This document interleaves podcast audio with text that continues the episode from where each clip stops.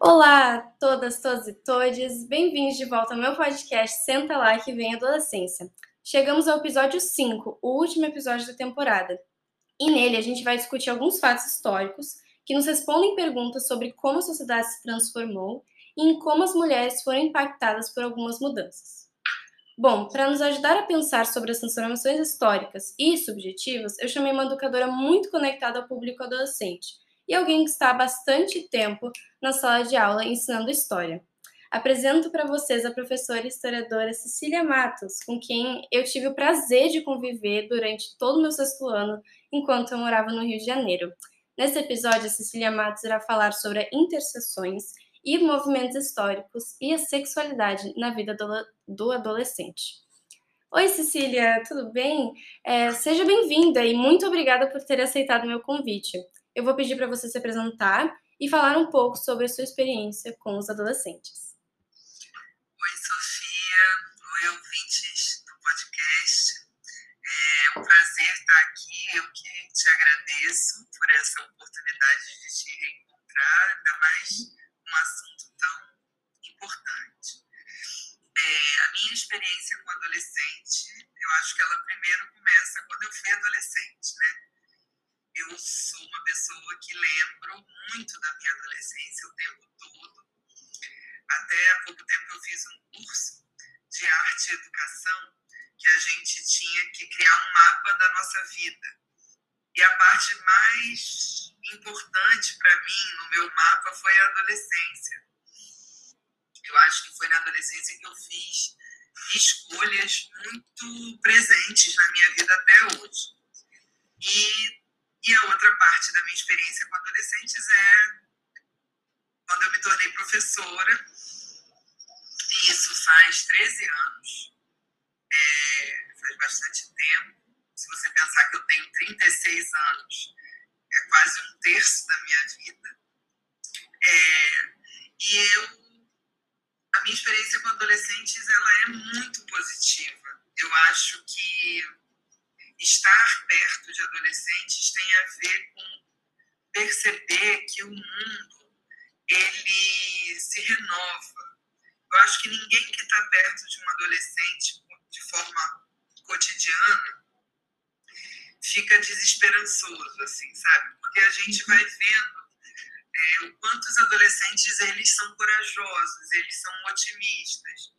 É, não, não otimistas de uma maneira cafona, assim, mas otimista justamente porque eles não conhecem as mesmas barreiras que os adultos conhecem. Né? Então, para mim, assim, tem sido uma escolha muito feliz que eu é, fico agradecida à vida por ter me colocado nela, é, trabalhar com adolescente. E tem uma coisa interessante nisso, que é eu sou professora de história o adolescente, ele é alguém que está lidando com o tempo de uma forma muito mais é, espontânea do que os adultos. E isso, para mim, quando eu ensino história, é muito gostoso de perceber. Então, enfim, acho que essa é a minha experiência com adolescentes. Sim, é, cara, eu tô muito feliz de terminar a temporada falando com uma profissional como você, que se dedica a educa educar jovens falando sobre história. Eu tenho algumas perguntinhas e eu queria começar com essa aqui. A sociedade ocidental ela passou por mudanças significativas desde o século XVII até os tempos atuais. E essas transformações elas alteraram as relações do poder e silenciaram alguns temas considerados polêmicos, Talvez nem mesmo as revoluções tenham conseguido nos levar a um lugar para onde a sexualidade seja tratada com normalidade, honestidade, honestidade e transparência. Por que você acha que os temas envolvendo sexo e sexualidade ainda são tabus? Eu acho que tem várias justificativas, justificativas para isso, mas eu vou focar em duas primeira justificativa é que a gente está numa sociedade de moral cristã. E, e a moral cristã, ela se constituiu, é, ela se constituiu na, na restrição ao corpo. Ela, ela colocou a restrição ao corpo como base, é, como base do seu funcionamento. É como se quanto mais você impedisse que o seu corpo seja livre, mais nobre você fosse. E isso é muito característico da Idade Média, né, de uma sociedade europeia, teocêntrica, cristã.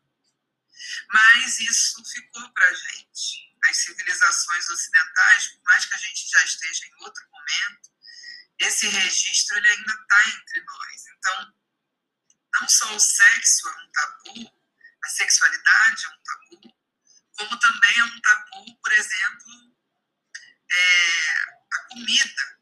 Né? Comer com prazer também é um tabu.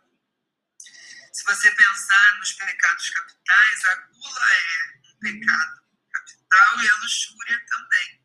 E tanto a gula quanto a luxúria têm alguma coisa em comum, porque a gula é uma a ideia de você comer sem estar com fome. Então, através desse raciocínio, ninguém comeria sobremesa, né? Porque se você já almoçou, você não está mais com fome. É, e eu acho que a luxúria é a ideia de você não transar por prazer, só transar é,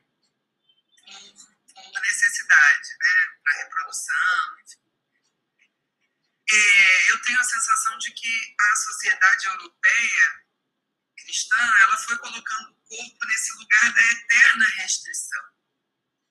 E eu acho que outras civilizações construíram padrões muito mais interessantes para o corpo. E se a gente perceber, as próprias é, civilizações africanas ou civilizações ameríndias, né, assim, civilizações nativas da América, é, a relação com o corpo não é uma relação de restrição. É, nem a ideia, olha que interessante, né, Sofia? A ideia de privacidade, por exemplo, para as civilizações indígenas é muito diferente do que é para nós. Então, por exemplo, para um, os Yanomami, é, eles não precisam trabalhar o dia todo, eles podem dormir mais do que nós dormimos. E transar não é um tabu. Então, ninguém tem vergonha de ver o outro transando. Né? Na nossa civilização, transar é um tabu, trabalhar é uma obrigação. Então, eu acho que, historicamente, quem inventou esse problema com a sexualidade foi o cristianismo. E a civilização europeia levou isso para frente. E é por isso que a gente está aqui assim. Pois é, né? É, o ser humano, ele desde seu nascimento, ele busca adaptações com meio a partir da infância e ele constrói conceitos que formulam a sua identidade, personalidade. De que forma a sexualidade é importante para a construção da identidade? E como os fatores da construção da cultura afetam a identidade do adolescente? Ah, eu acho que eu acho que a primeira coisa que a sexualidade importa, aonde a sexualidade importa, é na construção da autoestima. Hum. Um adolescente que se sente seguro, que se sente seguro com o seu corpo, seguro com o seu desejo, que se sente permitido a desejar, é, a sentir vontade de estar no mundo. E a gente está no mundo com as nossas mãos, com a nossa boca, com a nossa voz, com o nosso olhar. Quer dizer, é o corpo que nos leva para o mundo. Né? Esse adolescente, ele é um adolescente mais feliz. E se ele é um adolescente mais feliz, ele é um adolescente que é, aproveita bem todas as estruturas, as, os espaços onde ele está. Só que a gente não, não trabalha nesse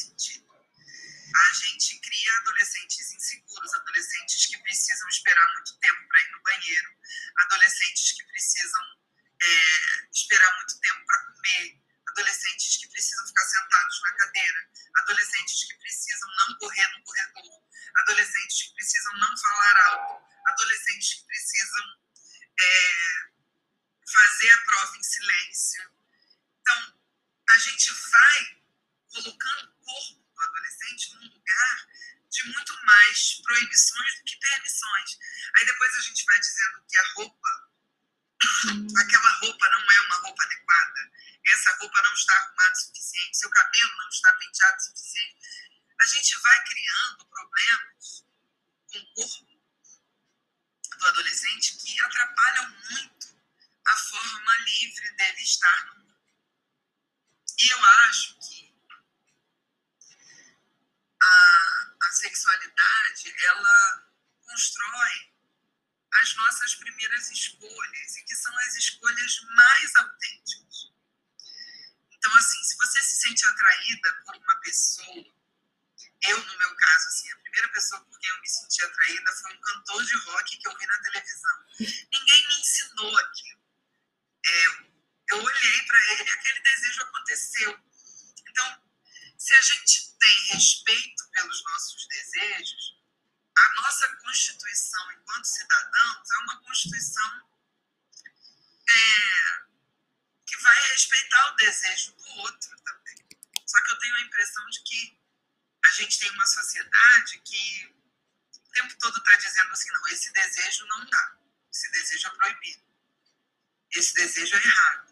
Está muito cedo para você desejar alguma coisa. É como se fosse uma sociedade que entende que o ser humano precisa o tempo todo estar tá cerceado.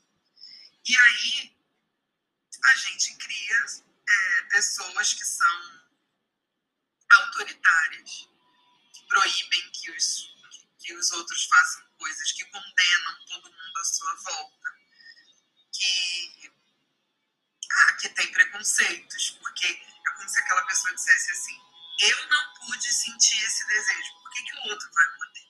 Né? Uhum. Então eu acho que, que a gente vai é, sendo proibido e aprendendo a proibir. Acho que é um pouco por aí. Hum, muito interessante. Cara, muito bacana mesmo. E assim, o termo identidade ele é central quando a gente fala do período da vida que a gente chama de adolescência. Porque é nessa fase em que nós, adolescentes, a gente está conhece nos conhecendo e construindo nossa personalidade, uma fase de transição para a vida adulta. E recentemente, eu li um texto muito interessante, por sinal, que ele aborda a sexualidade, seu período histórico, e citou um, um fenômeno, assim, um movimento chamado Revolução Sexual. Assim, na sua opinião, Cecília, quais são os movimentos ou momentos históricos onde as mulheres tiveram uma tomada de consciência que podemos chamar de feminista? Olha, vamos lá. Eu acho que eu tenho tentado criar um hábito de sempre procurar as mulheres na história e de sempre perguntar aos meus alunos aonde estão as mulheres na história. Né? Eu acredito que todo momento de violência também é um momento de reação à violência. Então, todo momento de escravidão é um momento de liberdade, todo momento de é, inquisição é um momento de luta pelo, pelos direitos, enfim de ditadura também é um momento de aspiração à democracia, etc. Então, nesse sentido, eu destaco alguns momentos. Assim.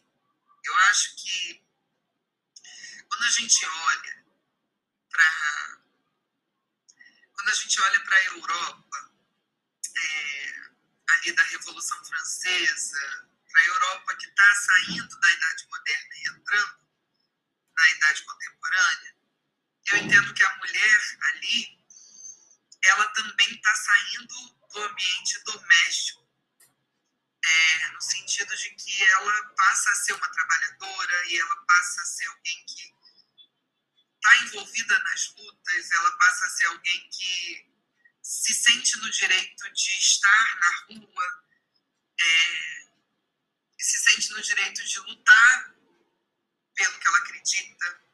Eu considero assim, que falar das mulheres na Revolução Francesa existe o direito da Declaração dos Direitos da Mulher e da Cidadã.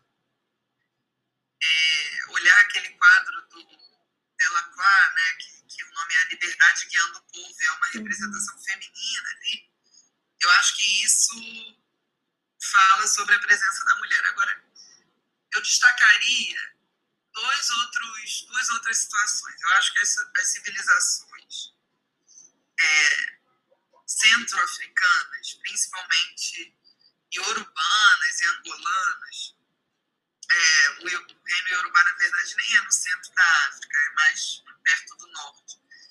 Mas essas civilizações, elas têm sociedades matriarcais com mais frequência.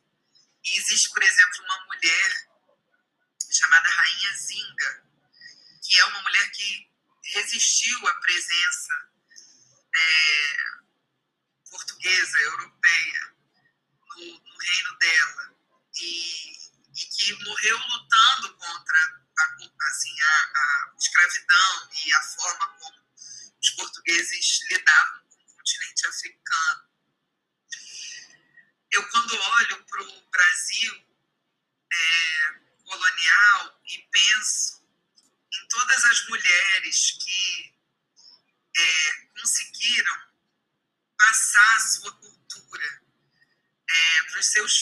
a ponto dessa cultura existir até hoje, sinto muito orgulho delas. Quando eu olho para o Brasil, é, para o Rio de Janeiro, por exemplo, do início do século XX, penso que o samba nasceu na casa de uma mulher. É, e quando eu olho para os anos 60, para a ditadura militar, e penso em todas as mulheres que lutaram contra um governo que não foi eleito, quando eu penso na Marielle Franco, é, que morreu porque ousou é, desafiar estruturas muito, muito é, estruturantes da nossa sociedade machista e racista. Eu entendo que a mulher permeou muitos lugares da nossa história. Agora, eu acho que o difícil não é encontrar a mulher na história. O difícil é parar de, de se conformar com os homens da história, né? porque as histórias que estão contadas são as deles. Então, as mulheres estão lá, a gente que precisa investigar sobre elas, descobrir, sentir curiosidade, contar essas histórias em sala de aula. Eu sou professora. Se Né? Então, é uma mudança de de pergunta que você faz, né? A história são as perguntas que você faz ao passado. A gente precisa perguntar outras coisas para encontrar as mulheres ali. Cara, com certeza. E assim, esses movimentos e movimentos e movimentos históricos, eles são muito interessantes mesmo. E é muito legal ver essa relação com o feminismo, que é um movimento que repercute em outros até hoje. E assim, analisando esses períodos, esses períodos históricos de um ponto de vista assim econômico e político, como você acha que essas revoluções permitiram a expansão do mercado e as transformações da economia doméstica? Olha, eu falei disso hoje com os meus alunos. É, quando você vê uma sociedade capitalista, você vê uma sociedade que associa o consumo a um tipo de liberdade, a um tipo de prazer. Então, se você parar para pensar, os, os eletrodomésticos, eles são produtos que espera-se que eles tornem a vida da mulher que fica em casa mais fácil. Então, ela vai passar menos tempo fazendo bolo, porque ela tem uma batedeira, menos tempo lavando roupa, porque ela tem uma máquina de lavar, menos tempo, é, sei lá, varrendo a casa, porque ela tem um aspirador. E, e, ao mesmo tempo, essa mulher talvez possa escolher não engravidar, porque ela pode tomar uma pílula. Então, de uma certa forma, eu acho que o mercado da liberdade da mulher é um mercado que faz com que a mulher queira sustentar esses desejos, né? Assim, queira sustentar esses, esses, queira poder comprar esses produtos. Agora, quando eu penso em sociedades que não têm consumo na sua base, e aí vamos pensar, sei lá, na União Soviética, né? Eu penso em sociedades que colocam a mulher num lugar de luta pelos direitos dos trabalhadores, que é um lugar muito respeitoso. E aí eu penso, por exemplo, é, em uma mulher como. É, existiu uma, uma militante socialista que veio morar no Brasil nos anos 30 e 40, 30, chamada Olga Benário. E essa mulher, ela, ela era muito corajosa, ela libertou um namorado que ela tinha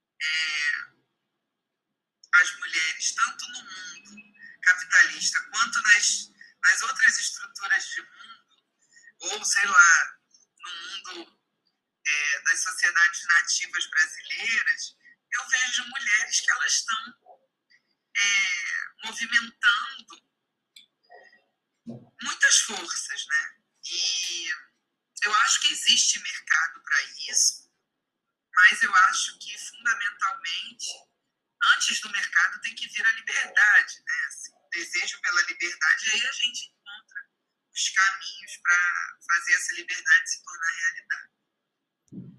Concordo totalmente com você. E assim, Cecília, eu queria, eu gostaria de pedir para você que você desse a sua opinião sobre a importância da educação sexual nas escolas e em especial para o público adolescente. Olha, eu acho que a educação sexual ela é uma o que, é educação sexual? Né? Educação sexual é uma ferramenta de autoconhecimento e uma ferramenta de cidadania, né? Ensinar sobre educação sexual é ensinar sobre não ser machista, ensinar sobre só se relacionar quando se tem vontade, é ensinar sobre respeito ao seu próprio corpo e ao corpo do outro, é ensinar sobre conhecer o seu corpo e, e os seus limites e, e os seus poderes. É, eu acho que todo mundo tem direito a uma educação sexual, né? É, eu, por exemplo, Sofia, não tive na escola, mas eu tive. Eu, eu comprava revista. Minha mãe deixava eu comprar revista de adolescente. E aí, nas revistas de adolescente, sua mãe também deve ter lido. Nas revistas de adolescente, eu aprendia bastante coisa. Mas eram revistas, por exemplo, eu sempre fui uma adolescente gordinha. E eram revistas que não representavam o meu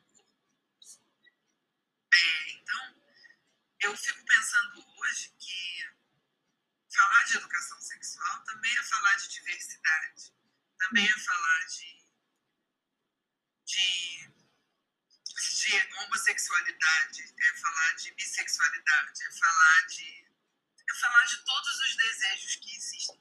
Porque eu acho que é colocar assim, um banquete na frente de uma pessoa e dizer para ela aqui, ó, você pode ser o que você quiser. E está liberado, né? Isso seria tão bom se a gente tivesse uma sociedade assim. E, é, agora, é, tem coisas muito simples, né? Ensinar a colocar camisinha, ensinar a pessoa a verificar a sua própria menstruação, a conhecer o seu corpo, a saber que o seu corpo ele, ele é uma ferramenta de prazer também, não só de prazer sexual, mas de prazer quando você se exercita, de prazer quando você é, entende que você não precisa comer toda a comida do mundo para ficar satisfeito. Né? Enfim, eu, eu, eu acho que a educação sexual é a educação que ensina o nosso corpo a, a ocupar o lugar dele e sexualizado do corpo, né? Então, eu acho que a educação sexual é muito importante. Sim, a gente tem que ver a educação sexual por outros pontos de vista, não só do ponto de vista científico, não só falando dos órgãos sexuais, mas também falar é, sobre o ponto de vista social também, o seu lugar na sociedade, ter a liberdade de ser quem você quiser. Concordo totalmente. É, infelizmente, a gente está chegando às últimas duas perguntas, na verdade, não, a última pergunta do episódio. Bom, é, quando eu li esses artigos sobre esse tema, eu fiquei encantada, porque é um assunto que eu me pelo qual eu me interesso bastante. E eu nunca vi ninguém entrar tão a fundo sobre esse assunto, especialmente de um ponto de vista histórico. E assim, para finalizar nossa conversa, você pode nos indicar alguns livros, filmes ou séries que nos ajudariam a pensar melhor sobre a nossa sexualidade? É, tem. Vamos lá. Tem uma. Tem uma série muito boa que está no Prime Video que chama Modern Love. Que eu acho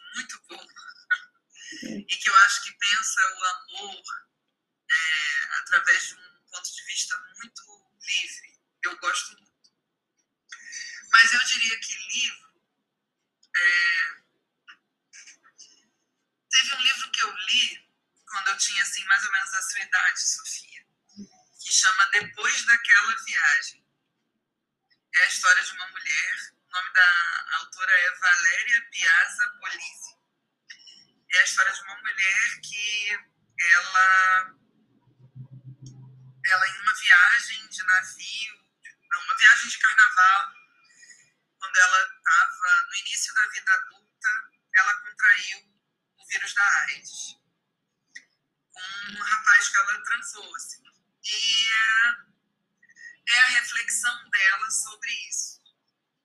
Muito bonito esse livro. Esse livro me ensinou muitas coisas. É, eu acho que Eu acho que hoje em dia, quando eu olho para a questão da sexualidade, eu gosto muito de prestar atenção é, no que as mulheres negras intelectuais falam. É, eu gosto de pensar sobre os costumes que a gente naturaliza e não deveria, não se pergunta se eles são é, se eles são os melhores costumes, enfim.